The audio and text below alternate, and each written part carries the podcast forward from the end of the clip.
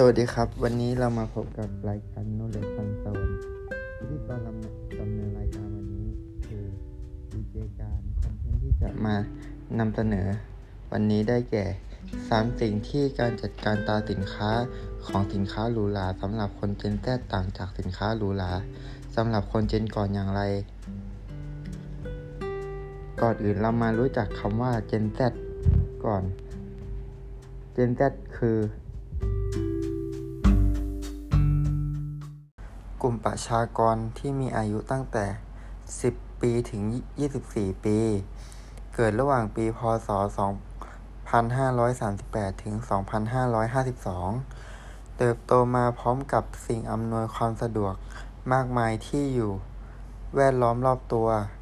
มีความสามารถในการใช้เทคโนโลยีต่างๆ เรียนรู้ได้อย่างรวดเร็ว และอยู่กับสื่อดิจิตัลโดยกำเนิด ใช้เวลาส่วนใหญ่อยู่บนโลกออนไลน์ ซึ่ง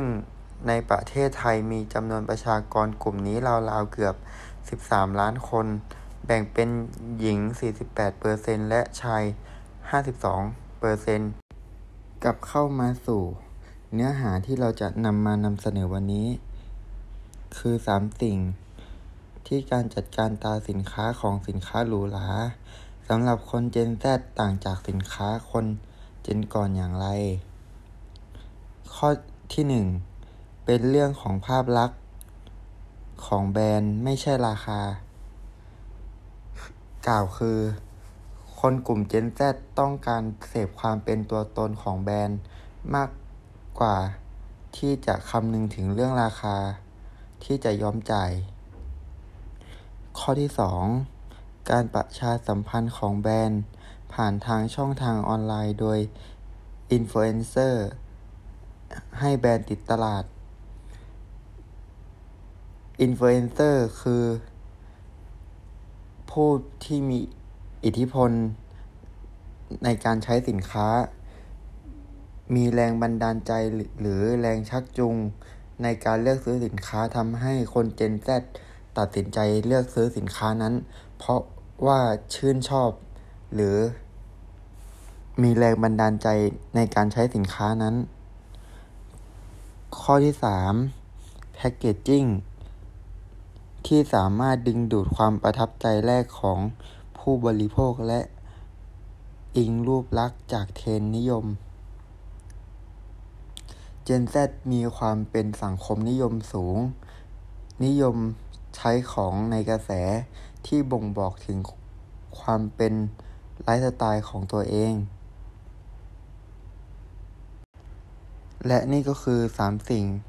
ที่การจัดการตาสินค้าของสินค้าหรูหราสำหรับคนเจนแซต่างจากสินค้าหรูหราของคนเจนก่อนอย่างไร ขอจบการบอกเล่าเพียงเท่าเท่านี้ครับ และก็ฝากติดตามเพจของรายการเราที่ชื่อว่า Knowledge Fun Zone อีกทั้ง TikTok หรือ YouTube ครับผม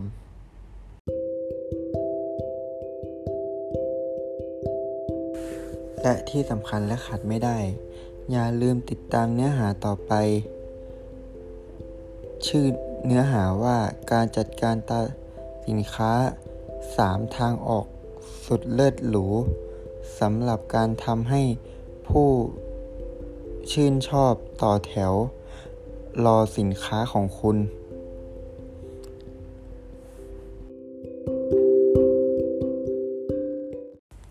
อย่าลืมติดตามกันนะครับ บ๊ายบาย